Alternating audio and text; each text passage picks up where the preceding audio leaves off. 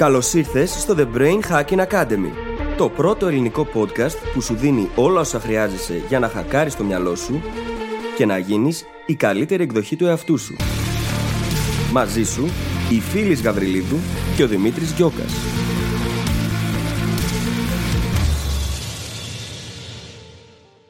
Γεια σου Brain Hacker! Ίσως να μην έχεις μάθει τις εξελίξεις ακόμη. Λοιπόν, το Brain Hacking Academy σταμάτησε επίσημα τη λειτουργία του στο επεισόδιο 200. Ναι, φτάσαμε στα 200 επεισόδια και είμαστε πολύ περήφανοι γι' αυτό. Κάπου στην πορεία όμως αποφασίσαμε να σταματήσουμε και να πάρει ο καθένας τον δικό του δρόμο. Ο Δημήτρης ίδρυσε το δικό του SEO agency και εγώ δημιούργησα το δικό μου πλέον brand και ένα νέο podcast που είμαι βέβαιη ότι θέλεις να βάλεις στη λίστα σου. Μπορείς λοιπόν πλέον να προσθέσεις στα 200 επεισόδια του Brain Hacking Academy μερικές δεκάδες ακόμα από το καινούριο μου podcast, τις Φιλοσοφίες. Από εκεί συνεχίζω να σου προσφέρω χρήσιμο υλικό για να γίνεσαι διαρκώς η καλύτερη εκδοχή σου. Μεθοδικά και εμπεριστατωμένα, όπως ακριβώς με έχει συνηθίσει τόσα χρόνια στο Brain Hacking Academy. Στις φιλοσοφίες θα με ακούσεις είτε μόνη είτε με κάποιον εκλεκτό καλεσμένο να αναλύω θέματα προσωπικής και επαγγελματικής ανάπτυξης και να απαντάω δικά σας ερωτήματα. Πάντα με σκοπό να κάνω τα σύνθετα απλά και να σε βοηθήσω να περάσεις στη δράση. Αναζήτησε το podcast στο Spotify ή σε όποια άλλη εφαρμογή μας έχεις βρει και μας ακούς με τον τίτλο Φιλοσοφίε ή βρες τα επεισόδια συγκεντρωμένα στη σελίδα μου phyllisgabriel.com. Να θυμάσαι, Υπάρχει καλύτερος τρόπος και είμαστε εδώ για να τον βρούμε μαζί. Σε περιμένω. Γεια σου Brain Hacker, επεισόδιο νούμερο 48 σήμερα και είμαστε και οι δυο πάρα πολύ χαρούμενοι γιατί αυτό που θα μας ακούσεις να συζητάμε σε αυτό το επεισόδιο και στα επόμενα δύο είναι το framework DIS. Ένα σύστημα δηλαδή μέσα από το οποίο μπορούμε να αποδομήσουμε τη γνώση ή οποιαδήποτε δεξιότητα θέλουμε να καλλιεργήσουμε, έτσι ώστε να φτάσουμε στο αποτέλεσμα, στο στόχο μας, πολύ πιο εύκολα, γρήγορα και αποτελεσματικά. Σε αυτό το επεισόδιο εστιάζουμε στο πρώτο στάδιο, σε εκείνο της αποδόμησης. Στα επόμενα δύο επεισόδια θα μας ακούσεις να μιλάμε για την επιλογή, για την αλληλουχία, καθώς και για τα stakes. Για το τι θα μας οδηγήσει δηλαδή στο να κάνουμε τα βήματα. Και τι είναι εκείνο που θα μας εμποδίσει έτσι ώστε να το αποφύγουμε. Λοιπόν, ξεκίναμε αυτό το επεισόδιο θα πάρεις πάρα πολύ υλικό από εδώ. Θα μάθεις στην ουσία πώς μπορείς να αποδομήσεις οτιδήποτε θες να μάθεις, έτσι ώστε να το απλοποιήσεις και να το φέρεις στη ζωή σου πολύ πιο εύκολα. Σου εύχομαι καλή ακρόαση και τα λέμε στην άλλη πλευρά. Καλησπέρα Δημήτρη. Καλησπέρα φίλη, τι κάνεις; Πολύ πολύ καλά είμαι εσύ; Και εγώ είμαι πάρα πάρα πολύ καλά και ανυπομονούσα για αυτή την ηχογράφηση. Και εγώ ανυπομονούσα. Μου αρέσει πάρα πολύ το θέμα μας. Πώς θα βγει. ναι. Σε πόση ώρα θα βγει εννοείς; Κοίτα, είχαμε ένα ας το πω παράπονο από μια ακροάτρια η οποία μας είπε ότι τα 45 πλάσια λεπτά της φαίνονται Δεν γίνεται να το συμπυκνώσουμε, παιδιά. Sorry. Εκείνο που μπορείτε να κάνετε όμως είναι να εκμεταλλευτείτε την επιλογή που σας δίνει η κάθε εφαρμογή podcast και να το βάλετε να παίξει πιο γρήγορα. Εγώ πάντα ακούω τα podcast στο επί 1,5. Δεν θυμάμαι από την τελευταία φορά που τα άκουσα επί 1. Οποιοδήποτε. Και εγώ το ίδιο. Και αν σας φαίνεται πολύ γρήγορο, μη σκάτε, γιατί είναι δεξιότητα. Μετά από λίγη ώρα ο εγκέφαλος έχει συνηθίσει και το ακούτε σαν να είναι κανονική Και μετά το ένα είναι ανυπόφορο. Ναι. Μετά νομίζετε ότι μιλάνε σε slow motion. Οπότε δοκιμάστε το. Θα τελειώνει πολύ πιο γρήγορα. Και μιας λοιπόν και πέταξε τη λέξη δεξιότητα, θα το χρησιμοποιήσω αυτό σαν γέφυρα για το θέμα μας. Γιατί σήμερα θα ανακαλύψουμε ένα σύστημα που μας επιτρέπει να πάρουμε οποιαδήποτε δεξιότητα θελήσουμε και να καταφέρουμε να την κάνουμε δικιά μας.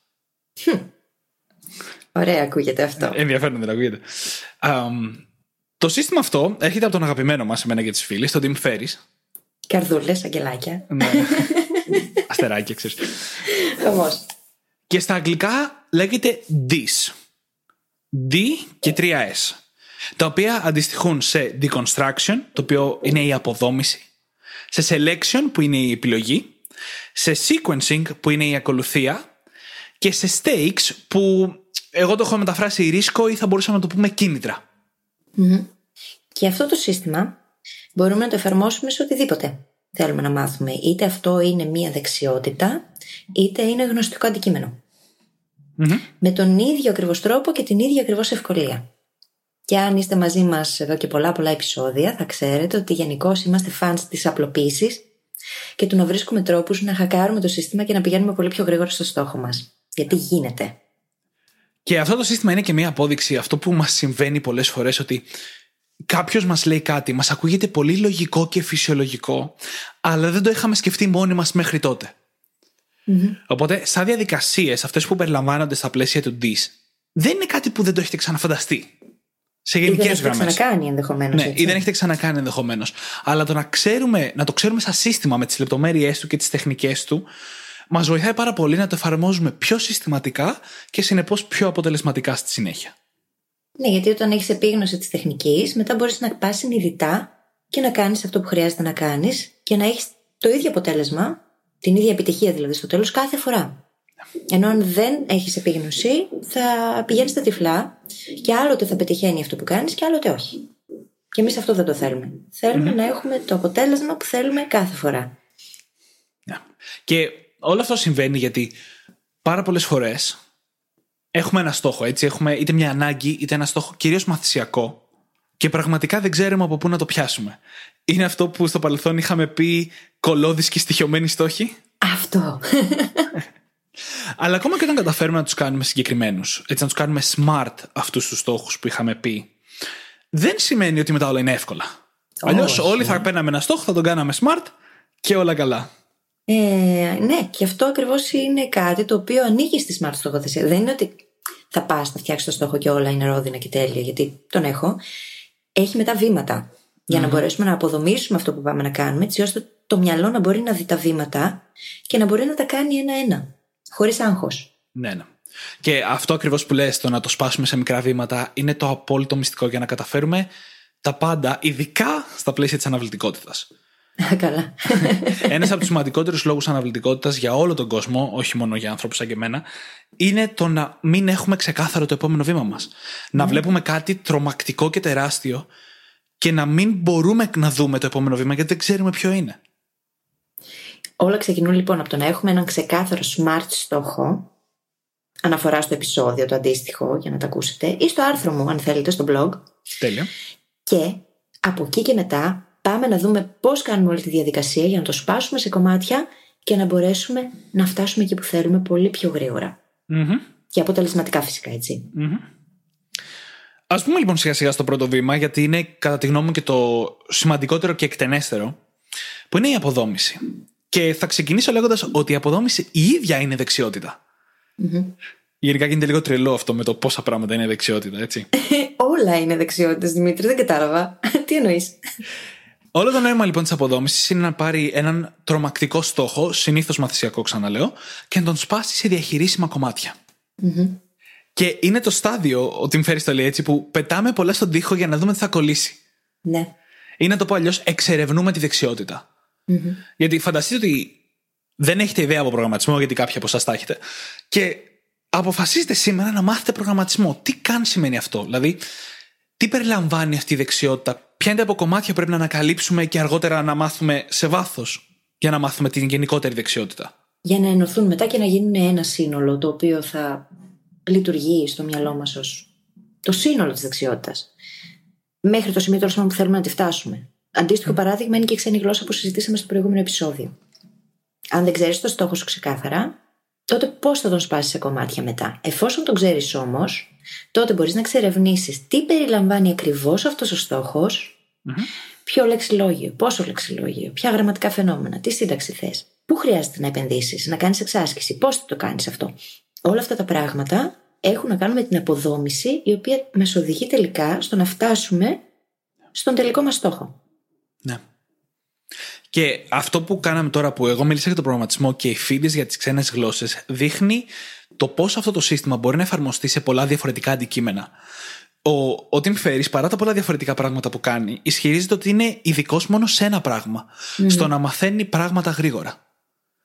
Και Εγώ ισχυρίζομαι ότι και εμείς είμαστε στο ίδιο, στην ίδια φάση. Ναι. ναι. Απλά ξέρεις, είναι διαφορετικό το λες για τον εαυτό σου, οπότε ήταν πιο εύκολο να το πω για τον Tim Ferriss, κατάλαβες. Αλλά ναι, το, νομίζω το έχω ξαναπεί εγώ σε προηγούμενο επεισόδιο. Όλη μου τη ζωή έχω δώσει έμφαση, ή τουλάχιστον τα τελευταία χρόνια, έχω δώσει έμφαση στο να μάθω να μαθαίνω πιο γρήγορα. Και όλα τα άλλα απλά ακολουθούν.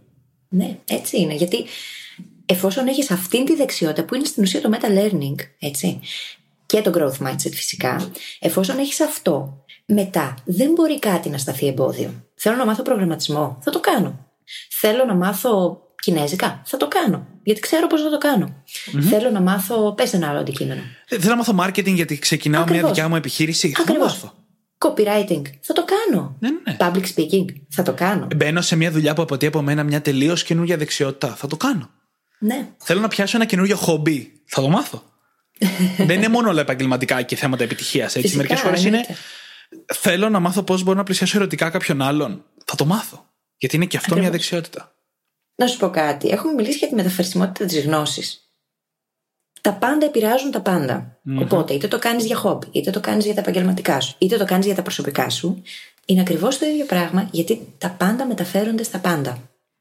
Μια δεξιότητα που έχω χτίσει, ας πούμε, για την ίδια τη γλώσσα, η διαδικασία του να τη μάθω, μετά μπορεί να με βοηθήσει να πάω μετά σε ένα μεταπτυχιακό, το οποίο μπορεί να μην είναι πάνω σε όλα αυτά τα οποία έχω δουλέψει τόσα χρόνια, και να χτίσω αυτό το γνωστικό κομμάτι πολύ πιο γρήγορα, γιατί απλά ξέρω πώς να το σπάσω σε κομμάτια, πώς να θέσω το στόχο, πώς να βρω το κατάλληλο υλικό. Όλα αυτά τα πράγματα τα οποία είναι meta-learning. Ίσως όλα αυτά λοιπόν σας δίνουν μια καλύτερη αίσθηση γιατί τόσες πολλές φορές στα προηγούμενα επεισόδια λέμε τη σημασία αυτής της δεξιότητας, του να μαθαίνεις πράγματα γρήγορα και του να ξέρεις πώς να μαθαίνεις. Γυρνώντας τώρα λίγο πίσω στην αποδόμηση, ήδη είπαμε ότι η αποδόμηση ξεκινάει με το να θέσουμε έναν συγκεκριμένο στόχο. Πρέπει να ξέρουμε ακριβώς πού στοχεύουμε και να έχουμε αποφασίσει πώς θα μετρήσουμε την επιτυχία μας, καθώς και σε ποιο διάστημα θα το κάνουμε όλο αυτό. Έτσι, τα χαρακτηριστικά του Smart λέω, δεν λέω κάτι καινούριο. Mm-hmm. Και είναι σημαντικό να το κάνουμε αυτό γιατί στο ίδιο ακριβώς αντικείμενο μπορεί να έχουμε διαφορετικούς στόχους. Αν πάμε να μάθουμε μια ξένη γλώσσα, μπορεί ο στόχος μας, και θα έπρεπε, να είναι να πάμε στην άλλη χώρα και να απλά να μιλήσουμε τη γλώσσα.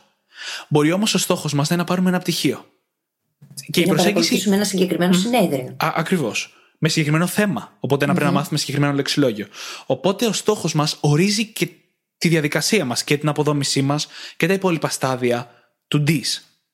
Οπότε πρέπει να ξέρουμε ακριβώς γιατί κάνουμε. Και όχι απλά να πούμε Θέλω να μάθω Ιταλικά, ας πούμε. Αλλά γιατί ναι. μαθαίνω Ιταλικά, για ποιο πράγμα. Αυτό δεν είναι στόχος, είναι ευσεβής πόθος. Ακριβώς. ναι. Πολύ καλό αυτό. Το λέω συνέχεια. Πολύ καλό. είναι ευσεβής πόθος, δεν είναι στόχος το θέλω να μάθω Ιταλικά. Πολύ καλό.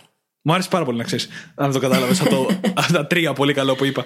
Λοιπόν. Το ξέρεις ότι στην ομιλία χρησιμοποίησα την ατάκα σου από την προηγούμενη ηχογράφηση, έτσι; Αλήθεια. Ότι στην ξένη γλώσσα η εφράδια είναι πολύ πιο σημαντική από τον έλεγχο. Mm-hmm. Έκανα quote όμως. Sorry για την παρένθεση. Κανένα πρόβλημα. Χαρά μου. Ε, Α μπούμε τώρα στο πιο βασικό κομμάτι της αποδόμησης, που είναι η ερευνα Και πολλοί κόσμος δεν είναι διατεθειμένος, δεν έχει όρεξη να αφιερώσει αυτό το χρόνο να κάνει αυτή την έρευνα.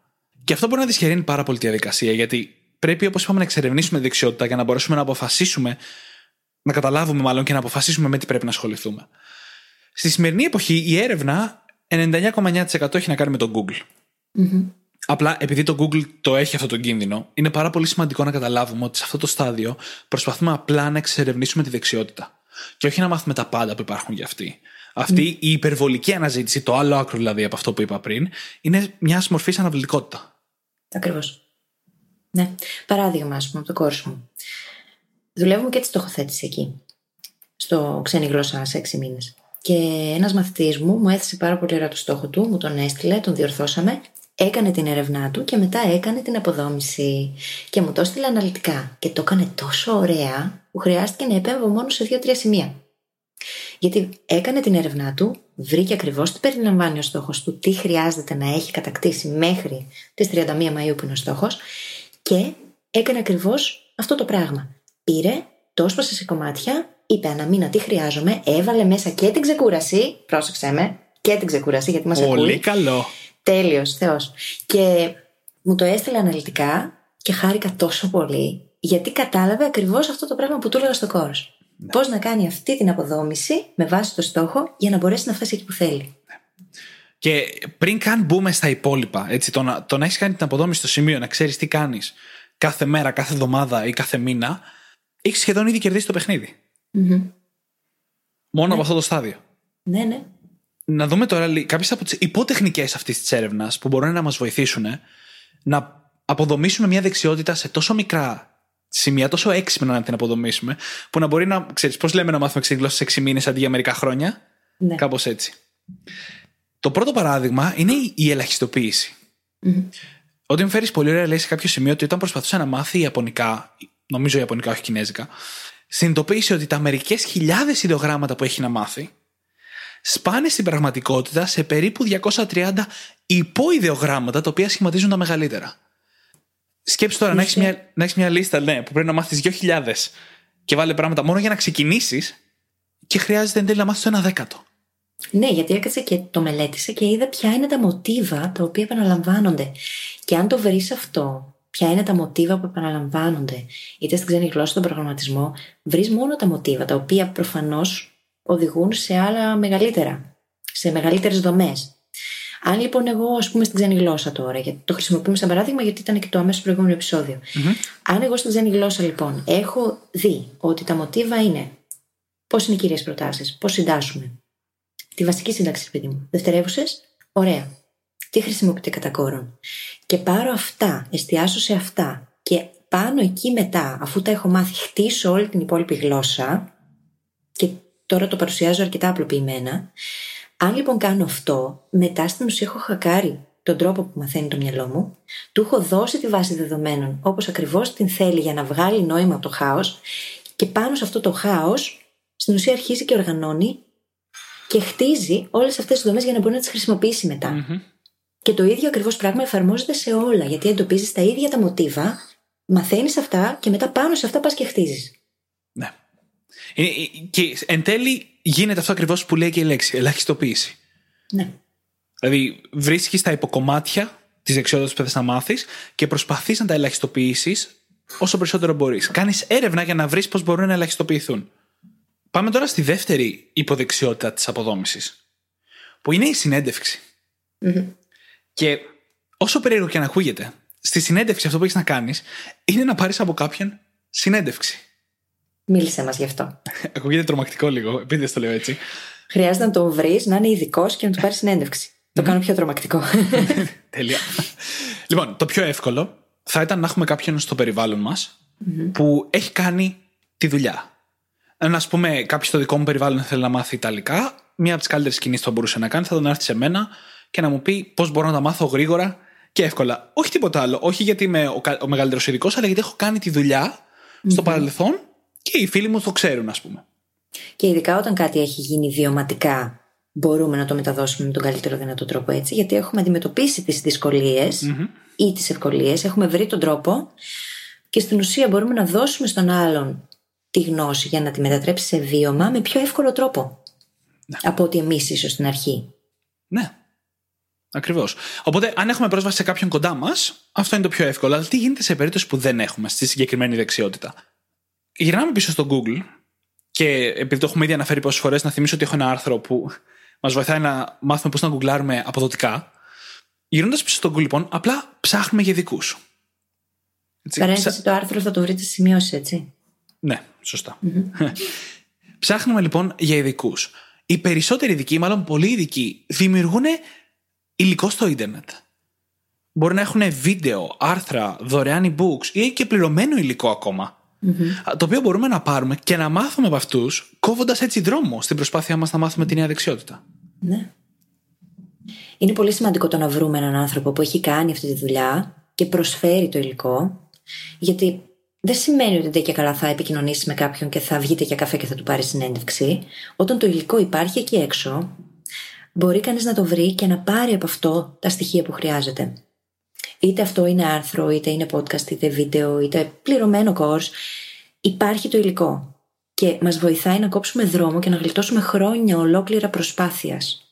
Γι' αυτό το λόγο υπάρχουν οι ειδικοί. Για να μας δίνουν τα φώτα τους, έτσι ώστε να μπορούμε εμείς να κάνουμε πολύ πιο γρήγορα εκείνο που θα μας έπαιρνε χρόνια ολόκληρα να κάνουμε. Να, να σημειώσω εδώ βέβαια ότι όταν λέμε ειδικό, δεν εννοούμε να βρούμε ένα καθηγητή ξένων γλωσσών, ας πούμε. Εννοούμε να βρούμε κάποιον από την κοινότητα των πολύγλωσσων, οι οποίοι ξέρουν 10-15 γλώσσες ο καθένας, Ναι. και να μάθουμε από αυτόν. Είναι η διαφορά ανάμεσα στον καθηγητή και στον ειδικό, που μερικές φορές μπορεί να είναι και τα δύο, έτσι. Αυτό είναι το ναι, καλύτερο βέβαια. για μας. Ναι, ναι. Ο ειδικός που διδ- το διδάσκει κιόλας. Το επόμενο στάδιο, στη συνέντευξη ακόμα, είναι να επικοινωνήσουμε με αυτόν τον ειδικό. Και εδώ γυρνάμε στα τρομακτικά που λέγαμε στην αρχή. Και το πρώτο μυστικό εδώ είναι να μην πηγαίνουμε ποτέ για, το, για τον καλύτερο, που είναι ο καλύτερος αυτή τη στιγμή. Δηλαδή, αν θέλουμε να αποδομήσουμε την κολύμπηση, το χειρότερο που μπορούμε να κάνουμε είναι να πλησιάσουμε το χρυσό Ολυμπιονίκη από τους τελευταίους Ολυμπιακούς. Αλλά αν πιάσουμε το να σημαίνει Ολυμπιονίκη από δύο Ολυμπιάδες είναι πολύ πιθανό να βρούμε κάποιον που δεν πνίγεται τόσο πολύ στη δημοσιότητα και στους ανθρώπους να τους στέλνουν μηνύματα. Ή στην πισίνα στην προκειμένη περίπτωση. Αχ, το είπε. Τι να κάνω; και φυσικά υπάρχει και ένα μυστικό που το έχουμε ξαναπεί στο παρελθόν. Αν θέλουμε να μάθουμε από κάποιον, δεν είναι απαραίτητο να είναι ειδικός. Χρειάζεται απλά να είναι πιο μπροστά από εμά στο ταξιδι Οπότε εγώ πάρα πολύ συχνά, πιο πολύ από ειδικούς, ψάχνω ανθρώπους που μαθαίνουν μια δεξιότητα γρήγορα. Αν ας πούμε θέλω να μάθω κιθάρα, θα μπω στο Ιντερνετ και θα ψάξω πώς να μάθεις κιθάρα σε τρεις μήνες. Γιατί οι άνθρωποι που ασχοληθήκαν να γράψουν το άρθρο που θα μου βγάλει το Google, είναι πάρα πολύ πιθανό να το έχουν δοκιμάσει οι ίδιοι και μετά μπορεί να τους στείλω ένα μήνυμα. Να μάθω δύο πράγματα παραπάνω για το τι κάνανε. Ακριβώς. Γενικά θέλουμε πάντα το βίωμα. Εκείνο που το κάνει βιωματικά και το αποδεικνύει κιόλας. Γιατί αν έχει το βίωμα, σημαίνει ότι ξέρει τα βήματα από μέσα και δεν μιλάει μόνο θεωρητικά. Θέλουμε πάντα το βίωμα. Εξού και το ειδικός έχει μέσα και τη θεωρία και την πράξη. Ήδη λοιπόν, πριν καν πάμε στα επόμενα κομμάτια της αποδόμησης και της έρευνας στην αποδόμηση, βλέπουμε πώς χρησιμοποιώντας την ελαχιστοποίηση και τη συνέντευξη, μπορούμε να μάθουμε πάρα πολλά πράγματα για μια δεξιότητα στην αρχή, την ώρα που την ξεκινάμε. Πριν καν ξεκινήσουμε την πρακτική μας εξάσκηση. Και πόσο πιο ωραίο το κάνει όλο αυτό, γιατί δεν βλέπεις μόνο το παγόβουνο, βλέπεις όλα τα κομμάτια πριν καν ξεκινήσεις να εμβαθύνεις σε αυτά. Πόσο ξεκάθαρο γίνεται για το μυαλό. Αυτό είναι το, το κόλπο. Αυτό είναι στην ουσία όλη η μαγεία αυτής της διαδικασίας. Γιατί έχεις αντίληψη του τι περιλαμβάνει ακριβώς ο στόχος σου πριν εμβαθύνεις σε αυτό το καθετή και αυτό σου δίνει τη δυνατότητα και να βγάλεις το πρόγραμμά σου πολύ πιο εύκολα, να κάνεις διαχείριση χρόνου και να νικήσεις την αναβλητικότητα και να ξέρεις κάθε φορά που πας και γιατί. Ναι. Και θα πω κάτι που ήταν για το τέλος της αποδόμησης, που είναι ότι κατά τη διάρκεια της εκμάθησης μιας δεξιότητας πρέπει να κάνουμε αποδόμηση πολλές φορές. Mm-hmm. Πρέπει οπωσδήποτε να κάνουμε μια στην αρχή για να μπορέσουμε να αρχίσουμε, αλλά μετά που έχουμε ασχοληθεί με ένα αντικείμενο, ας πούμε, 50 ώρες, θα ξέρουμε πλέον αρκετά για αυτό το αντικείμενο, ώστε όταν ξανακάνουμε αποδόμηση να βγάλουμε τελείως νέα συμπεράσματα. Πιο στοχευμένα. Και αυτό ακριβώς είναι η ανατροφοδότηση που λέμε. Το feedback. Γιατί έχοντας κάνει όλη αυτή τη δουλειά, μπορείς μετά να αξιολογήσεις τη διαδικασία και να πάρεις την απαραίτητη ανατροφοδότηση έτσι ώστε να αναπροσαρμόσεις τη δράση σου. Που σημαίνει ότι φυσικά και θα κάνεις λάθη στην πορεία, εννοείται, αλλά τι έχουμε πει, δεν υπάρχει αποτυχία, δεν υπάρχουν λάθη, μόνο feedback. Να πάρεις λοιπόν την καινούρια γνώση μέσα από αυτή την παρατήρηση και την αυτοπαρατήρηση και μετά να ξανακάνεις την αποδόμηση από την αρχή. Και θα δεις ότι σε εκείνο το στάδιο κάποια πράγματα ενδεχομένως που θεωρούσες στην αρχή ότι είναι σημαντικά να μην είναι τώρα πια ή να τα έχεις καλλιεργήσει παράλληλα με κάτι άλλο και να δεις ότι τελικά δεν χρειάζεται να επενδύσεις τόσο πολύ χρόνο σε εκεινα Δηλαδή όλο αυτό το πράγμα, όλη αυτή η διαδικασία μας βοηθάει να γλιτώσουμε πάρα πολύ χρόνο εφόσον κάνουμε και όλη αυτή την επαναξιολόγηση από την αρχή του feedback. Στη δικιά μου ζωή έχει συμβεί πάρα πολλές φορές το ακριβώς Δηλαδή ξεκινάω κάτι και βρίσκω τα υποκομμάτια και τα θεωρώ λαΐσα στην αρχή γιατί δεν ξέρω τίποτα για τη δεξιότητα. Ναι, ναι, ναι. Και λίγο καιρό αργότερα συνειδητοποιώ ότι ένα από αυτά είναι ολόκληρο μαμούθ από μόνο του. Mm-hmm. Οπότε γίνεται μια δεύτερη γύρα αποδόμησης για την υποδεξιότητα. Ναι. Κα, Κατάλαβες. Δηλαδή, πιο πολύ από το να βρίσκω αυτά που είναι λιγότερο σημαντικά, η μεγαλύτερη αντροφοδότηση είναι να βρίσκεις αυτά που είναι πιο σημαντικά. Το 80-20. Ακριβώς γιατί τα chunks δεν είναι ποτέ ισομεγέθη. Ποτέ δεν είναι ισομεγέθη. Ποτέ, ποτέ. Και δεν μπορείς να το ξέρεις και εκ των προτέρων, έτσι. Δηλαδή, αν πάω να μάθω μια ξένη γλώσσα και δω ότι. Θεωρήσω μάλλον πως ε, το λεξιλόγιο για το περιβάλλον και το λεξιλόγιο για τις ενδοοικογενειακές σχέσεις είναι το ίδιο και μετά ανακαλύψω ότι το ένα είναι τριπλάσιο από το άλλο, λέω τώρα ένα παράδειγμα τυχαίο, φυσικά και το ένα θα θέλει περισσότερο χρόνο από το άλλο. Και αυτό είναι τώρα ένα πολύ πολύ απλοποιημένο παράδειγμα. Mm. Φαντάζομαι ότι στον προγραμματισμό υπάρχουν πράγματα τα οποία διαφέρουν πάρα πολύ. Πάρα πολύ. Και δεν μπορείς να τα ξέρεις από την αρχή. Ναι, ε, σίγουρα πράγματα. Δηλαδή είναι αδύνατο να ανακαλύψεις όλο το βάθος του προγραμματισμού στην πρώτη αναζήτηση. Και μάλιστα, όσο το μαθαίνεις, ας πούμε, είναι αντικείμενο που θα βρεθεί σε πολλά πλατό. Σε, σε σημεία που το επόμενο βήμα είναι πιο μεγάλο από ότι τα προηγούμενα που έχεις συνηθίσει. Και εκεί είναι ακριβώς το τέλειο σημείο για να ξανακάνεις αποδόμηση. Και στην πραγματικότητα, όλες οι δεξιότητες έχουν τέτοια σημεία. Λιγότερα ή περισσότερα. Ναι, βέβαια. Δεν το έχει μόνο προγραμματισμός, και ας είναι ένα μαμούθ, ας πούμε, από μόνος του. Παράδειγμα άλλο. Κάνω public speaking εδώ και πολύ καιρό, έτσι. Έχω υποσχεθεί στον εαυτό μου όμως, αυτή είναι η πρόθεση, ότι κάθε φορά θα γίνομαι καλύτερη. Mm-hmm. Και συνεχίζω να μελετάω, συνεχίζω να πειραματίζομαι, συνεχίζω να μαθαίνω πράγματα καινούρια, να βλέπω, να αλλάζω γνώμη. Ναι, ναι. Και κάποια στιγμή, μέσα στο καλοκαίρι, η φίλη μου η Μάτα μου είπε: Θα διαβάσεις αυτό το βιβλίο, γιατί θεωρώ ότι μπορείς να το πας στο επόμενο level. Το έκανα. Mm-hmm. Και άλλαξε όλος μου ο κόσμος. Ναι. Και Ναι, ε, the φυσικά. presentation book το συγκεκριμένο για ποιον ενδιαφέρεται. Πραγματικά άλλαξε. Γιατί είδα ποια σημεία επιδέχονται βελτίωσης και είμαι σίγουρη πως σε λίγο καιρό θα βρω και κάτι ακόμα. Και αυτό είναι όλη η μαγεία στην αποδόμηση. Μμμ. Γιατί βλέπεις τι λειτουργεί, τι δεν λειτουργεί, παίρνεις και ανατροφοδότηση από τους ανθρώπους γύρω σου, εφόσον μπορείς, και από τον ίδιο σου τον εαυτό, παρατηρώντας τον εαυτό σου. Και μέσα από αυτή τη διαδικασία λες ωραία, αυτό θα μπορούσε να γίνει και αλλιώς. Για πάμε να το δω και για πάμε να το δοκιμάσω κιόλας και να δω αν όντως λειτουργεί ή όχι. Μμμ. Και τι ωραία μετά που βελτιώνεσαι συνέχεια. Και ακούω τη φίλη να λέει για το τώρα, αλλά από αυτά που μου έχει πει εμένα, όταν ξεκίνησε να μιλάει μπροστά σε κοινό, διάβασε βιβλία. Έψαξε στο ίντερνετ, Βεβαίως. έκανε αποδόμηση της δεξιότητας και εντόπισε υποδεξιότητες όπως το να μιλάει με την ένταση και τη σταθερότητα που μιλάει σήμερα. Μμμ. Έμαθε, τη- βρήκε την υποδεξιότητα μάλλον του πώς να στέκεται στη σκηνή. Και μετά εξέλιξε κάθε μία από αυτές. Ίσως έχετε ξανακούσει ότι η φίλης ξεκίνησε ένα podcast κάποτε πριν από αυτό και εκείνο το podcast το ξεκίνησε ομολογουμένως για να χτίσει την ικανότητά της να μιλάει.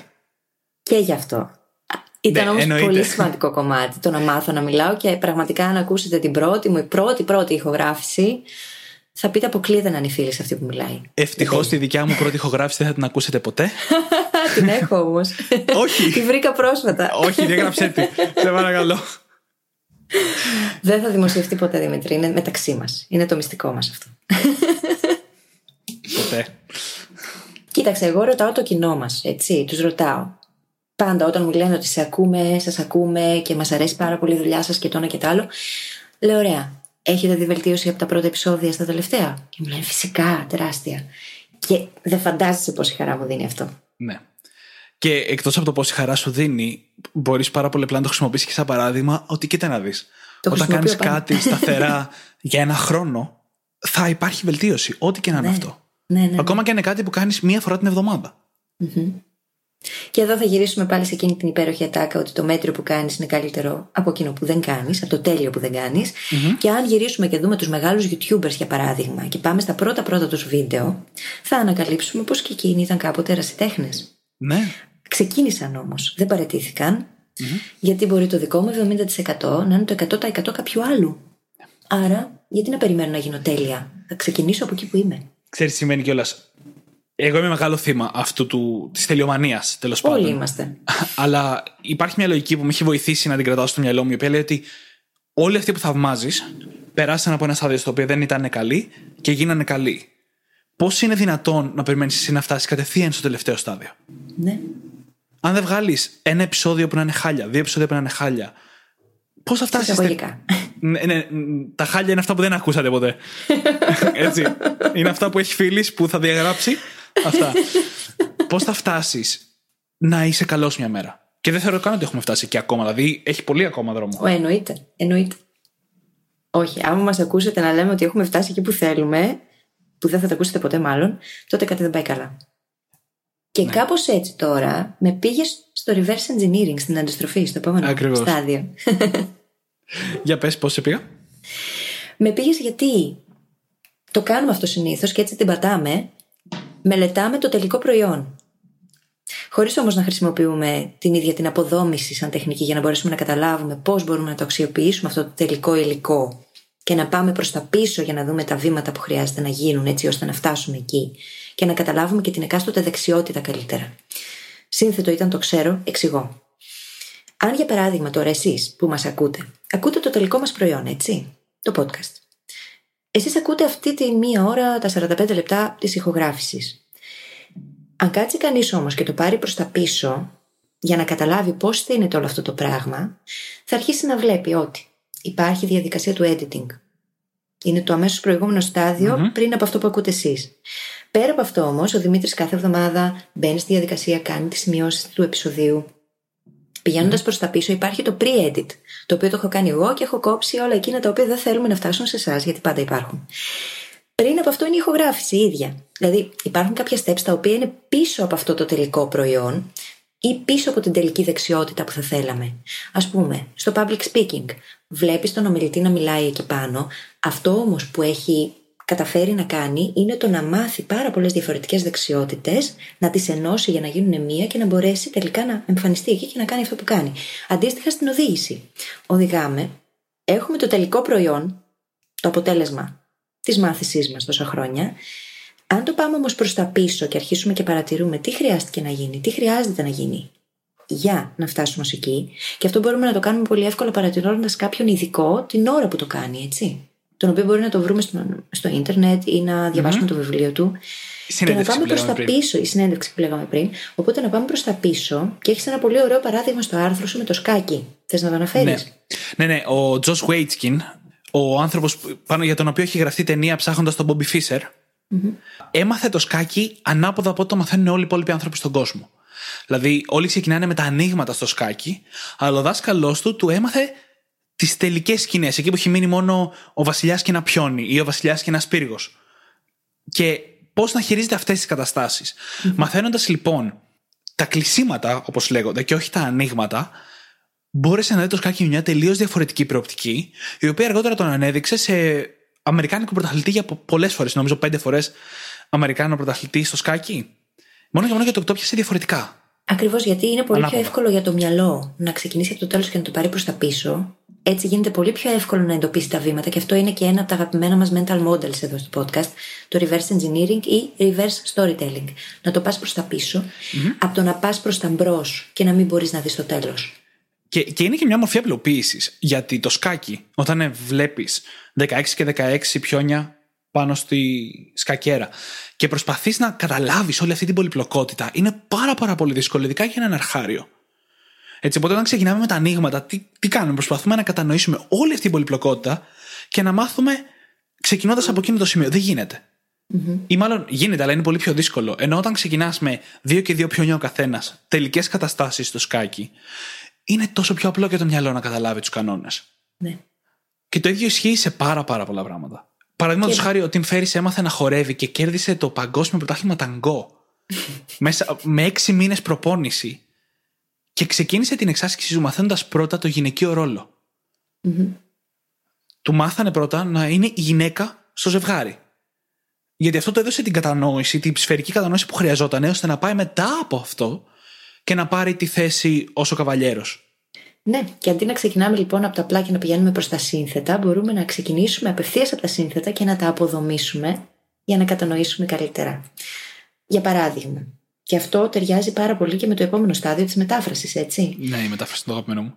Α πάρουμε την ξένη γλώσσα, για παράδειγμα, και να πάρουμε μια πολύ πολύ συνθέτη πρόταση. Να δούμε τα δομικά της στοιχεία, πώς λειτουργεί, να τη μεταφράσουμε, να την καταλάβουμε, να πάρουμε αρκετές τέτοιες προτάσεις και να πάμε προς τα πίσω.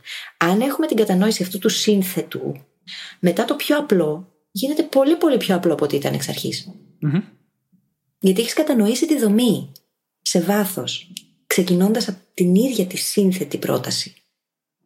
Και αυτό μας δίνει τελείως διαφορετικό insight στην ίδια τη διαδικασία. Ναι. Και σε μικρή κλίμακα, ας πούμε, να φέρω ένα παράδειγμα από τη γλώσσα πιο συγκεκριμένο. Αν μάθουμε να λέμε σε μια γλώσσα μπορώ να φάω, μετά σχεδόν αυτόματα μαθαίνουμε να λέμε θέλω να φάω, φοβάμαι να φάω ή οποιοδήποτε άλλο βοηθητικό ρήμα ταιριάζει με το ρήμα φάω. Ναι, ναι, ναι και έχουμε να μάθουμε πώς συντάσσεται μία πρόταση συν τα βοηθητικά ρήματα και μαθαίνουμε δεκάδες προτάσεις. Ακριβώς. Αυτόματα. Αυτό είναι μια μορφής μετάφρασης σε μικρή κλίμακα. Σε μεγάλη κλίμακα τώρα, ας πάλι στις ξένες γλώσσες, οι γλώσσες μπαίνουν σε, ένα, σε κουτάκια. Δηλαδή, Ισπανικά, Ιταλικά, πρωτογαλλικά μοιάζουν πάρα πολύ σαν γλώσσες, mm-hmm. παραδείγματος χάρη. Μαθαίνοντας μία, στην πραγματικότητα μαθαίνεις πάρα πολλά και για τις άλλες. Οπότε, αν θέλουμε να γίνουμε πολύγλωσσοι και μάθουμε μία βασική γλώσσα από κάθε group, μία ασιατική, μία λατινική κτλ., βελτιστοποιούμε πάρα πολύ τη διαδικασία της εκμάθησης. Γιατί κάνουμε συνειδητά αυτή τη μεταφρασιμότητα, έτσι. Αυτό σημαίνει μετάφραση. Mm-hmm. Μεταφράζουμε τη γνώση από ένα σημείο σε ένα άλλο.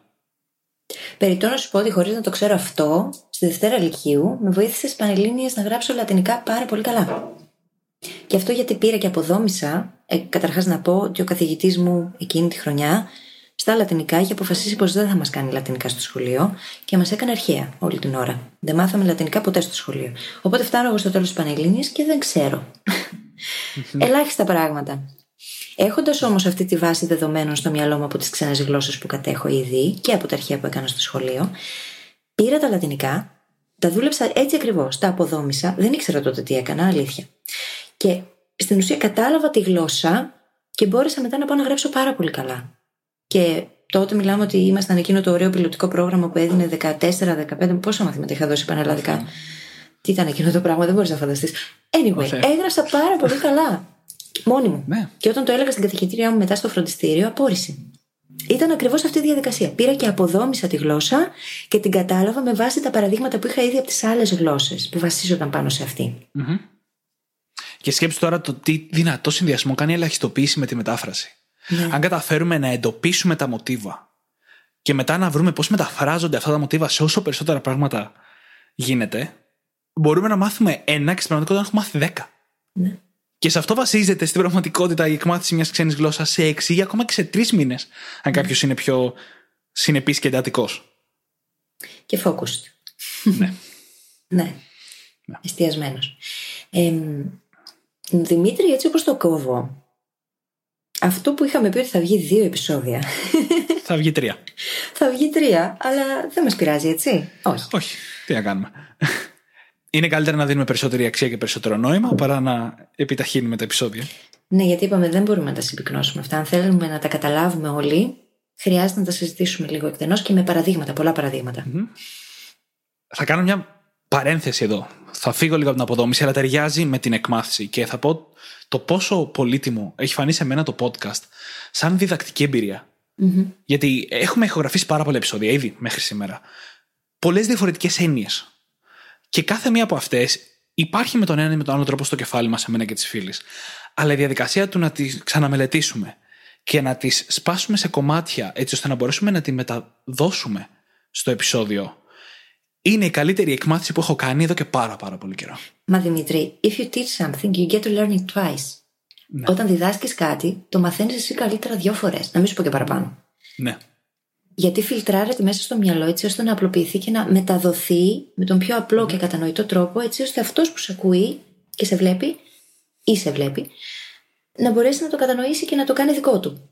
Ναι. Και αυτό το πράγμα είναι μία από τις καλύτερες τεχνικές μάθησης που υπάρχουν έτσι. Όχι μόνο είναι μία από τις καλύτερες τεχνικές μάθησης, αλλά θα την πούμε τώρα στον αερα Γιατί γι' αυτό έκανα την παρένθεση, ήταν ψηλοστοχευμένο. αν και το σκέφτηκα επί τόπου. Που είναι η τεχνική Feynman. Ναι. Και η τεχνική Feynman, του Richard Feynman, σε βοηθάει να μάθεις διδάσκοντας. Οπότε σου λέει ακόμα και όταν ξεκινάς κάτι καινούριο, δεν ξέρεις κάτι τους γι' αυτό, παίρνεις ένα χαρτί και πρακτικά το διδάσκεις σε κάποιον. Ακόμα και αν δεν ναι. υπάρχει αυτός ο κάποιος. Ναι, ναι. Και όπως διδάσκεις και προσπαθείς να εξηγήσεις στον υποθετικό αυτό φίλο, τέλος πάντων, αυτό που μαθαίνεις, συνειδητοποιείς που είναι τα κενά σου, πας και τα καλύπτεις και ξανά. Και με αυτόν τον τρόπο εκμεταλλεύεσαι τον καλύτερο τρόπο μάθησης που υπάρχει, που είναι η διδασκαλία, μόνο σου στο σπίτι σου για οτιδήποτε. Ναι. Και μόνο να μπεις στη διαδικασία την ώρα που μελετάς ένα αντικείμενο, να φανταστείς ότι το μελετάς για να πας την επόμενη μέρα και να το διδάξεις, έχει γίνει ένα τέτοιο shift μέσα στο μυαλό που απορροφάς το υλικό πολύ πιο εύκολα και γρήγορα. Ναι. Είναι τόσο απλό, είναι πάρα πολύ απλό. Απλά φαντάζεσαι ότι τώρα εγώ το μαθαίνω για να το δώσω σε κάποιον, να το μεταδώσω mm-hmm. αλλάζει τελείως ο τρόπος που απορροφάς το υλικό. Ναι, γιατί κυρίως γιατί αναγκάζεται να το απλουστεύσεις ναι. στο κεφάλι σου, ώστε να μπορείς να το εξηγήσεις, αλλά ταυτόχρονα το απλουστεύεις αρκετά για να μπορείς να το χρησιμοποιήσεις. Και το κατανοείς πάνω απ' όλα. Ναι, γι' αυτό. Επειδή το απλουστεύεις. Ναι, Ακριβώς. Και γι' αυτό έχουμε και επεισόδιο που μιλάει για την απλοποίηση, ώστε να μπορούμε συνειδητά να κάνουμε αυτή τη διαδικασία, όταν δεν συμβαίνει αυτόματα όπως όταν διδάσκεις κάτι. Μετά από αυτή τη μικρή αλλά σημαντική παρένθεση, θέλω να δούμε το τελευταίο πράγμα που εγώ έχω σημειωμένο για την αποδόμηση, που είναι το να εντοπίσεις στο στάδιο της αποδόμησης τι μπορεί να σε κάνει να αποτύχεις. Είναι αυτό που έχουμε πει στο παρελθόν να εντοπίζεις τα εμπόδια. Για μένα, το πρώτο αντικείμενο στη λίστα μου είναι πάντα η αναβλητικότητα. Όταν θέλω να μάθω κάτι καινούριο, το πρώτο πράγμα που υπολογίζω και προσπαθώ να προβλέψω και να αποφύγω από πριν είναι η αναβλητικότητά μου. Αλλά δεν είναι μόνο αυτό. Έτσι, είναι στην εκμάθηση ξένων γλωσσών, ας πούμε, για πάρα πολλούς από εμάς, είναι ο φόβος του να μιλήσουμε με κάποιον. Ναι. Λέμε θα ξεκινήσω να μαθαίνω μόνος μου, θα μάθω λίγο λεξιλόγιο, λίγη γραμματική μέχρι να νιώσω πιο άνετα και λίγο ακόμα και λίγο ακόμα και λίγο ακόμα. Και περνάνε μήνες και δεν έχουμε μιλήσει ποτέ τη γλώσσα και εν τέλει τα παρατάμε γιατί δεν έχει πλάκα, δεν έχουμε εξασκηθεί, μας φαίνεται βουνό γιατί δεν εξελισσόμαστε σωστά κτλ. κτλ. Και μετά λέμε, Μα ξέρω τόσο πολλά και δεν μπορώ να μιλήσω, άρα δεν μπορώ να τα καταφέρω. Και θα το ξαναπούμε λίγο εδώ, γιατί θέλω να το τονίσω όσο πιο συχνά μπορώ. Στην ξένη γλώσσα είναι πάντα επικοινωνιακός ο στόχος. Αν δεν ακούς, δεν μιλάς, δεν γράφεις και δεν διαβάζεις συνέχεια, σε κάθε ευκαιρία δεν μαθαίνεις ξένη γλώσσα, αλλά κάτι άλλο. Και το ίδιο ακριβώς πράγμα ισχύει για οποιοδήποτε άλλο αντικείμενο, γιατί χρειάζεται βίωμα, χρειάζεται εξάσκηση. Και αυτό ακριβώς είναι που λέει ο Δημήτρης τώρα εδώ. Αν δεν μιλάς, αν δεν το επικοινωνείς, αν δεν ασχολείσαι με αυτό ενεργητικά, δεν το απορροφάς στην πραγματικότητα, δεν μαθαίνεις. Η γνώση πραγματική περνάει μέσα από το βίωμα. Και αυτό το να μην κάνεις τη γνώση βίωμα είναι μόνο ένα παράδειγμα από το τι μπορεί να σε κάνει να αποτύχεις. Ναι. Οπότε, μια αναζήτηση που μου αρέσει εμένα να κάνω όταν μαθαίνω κάτι καινούριο είναι What can make me fail? Τι μπορεί να με κάνει να αποτύχω; Έτσι, τι, τι θα με δυσκολέψει; Ή οποιοδήποτε τέλος πάντων αναζήτηση μπορείτε να σκεφτείτε που θα βοηθήσει να εντοπίσετε τις δυσκολίες που θα βρείτε μπροστά σας μαθαίνοντας αυτή την νέα δεξιότητα. Αυτό, Δημήτρη, είναι ένα από τα αγαπημένα μου ερωτήματα. Το έχουμε ξανασυζητήσει όταν μιλήσαμε για mental models και ερωτήσεις. Τι χρειάζεται να κάνω για να αποτύχω σε αυτό το κομμάτι, σε αυτό το τομέα; Για να αποτύχω είναι πολύ ωραία ερώτηση. Και πάρα πολύ χρήσιμη επίσης. Πάρα πολύ. Ναι. Και όταν λοιπόν έχουμε κάνει όλη αυτή την αποδόμηση, ξέρουμε πλέον ότι η ξένη γλώσσα σπάει σε λεξιλόγιο, γραμματική ή μάλλον πιο σωστά συνειδητοποιούμε ότι σπάει σε παραγωγή και κατανόηση γραπτού και προφορικού λόγου. πράγματα. Έχουμε συνειδητοποιήσει ίσως και ποια στοιχεία πάνε μέσα στο κάθε ένα από αυτά τα τέσσερα πράγματα. Και είμαστε έτοιμοι να πάμε για το επόμενο στάδιο, που είναι η επιλογή, που είναι να επιλέξουμε το υλικό από το οποίο θα μάθουμε και τη μέθοδο με την οποία θα μάθουμε. Ε, αυτό θα το κρατήσουμε σαν cliffhanger για το επόμενο επεισόδιο. Ακριβώς. Ακριβώς. Ακριβώς. Ναι, είχαμε σκοπό να τα χωρέσουμε και τα δύο σε ένα, αλλά η αποδόμηση από μόνη της είναι βέβαια το πιο σημαντικό κομμάτι του συστήματός της. Αλλά πήρε ολόκληρο επεισόδιο η άτιμη. Το λέγαμε από την αρχή, Δημήτρη, δεν είναι πράγματα απλά να τα εξηγήσει κανείς αυτά. Και ε, θέλουμε κιόλας να κάνουμε όλη αυτή την ανάλυση, γιατί ξέρουμε ότι αυτό σας βοηθάει πάρα πολύ. Δηλαδή, OK, okay, μπορεί κάποιες φορές να φαίνεται λίγο μεγάλο το επεισόδιο, τι να κάνουμε τώρα, θα το βάλετε στο γρήγορο, θα μας ακούσετε. Χρειάζεται όμως. Είναι απαραίτητο. Αντικειμενικά τα επεισόδια μας δεν είναι μεγάλα. Είναι ακριβώς στο μέσο μέγεθος. Δύο ώρα, έτσι. Δύο ώρα και τρία ώρα podcast. Τώρα μην τρελαθούμε. Είναι ακριβώς εκεί που πρέπει. Γιατί εγώ είμαι από τους ανθρώπους που πιστεύουν ότι ενώ μπορείς κάτι να το απλοποιήσεις και να το πεις σε λίγες προτάσεις, να το σπάσεις, να το αποδομήσεις όσο δεν πάει, το να δώσεις λίγο περισσότερο χρόνο για να εξηγήσεις τις λεπτομέρειες μπορεί να βοηθήσει τόσο περισσότερο.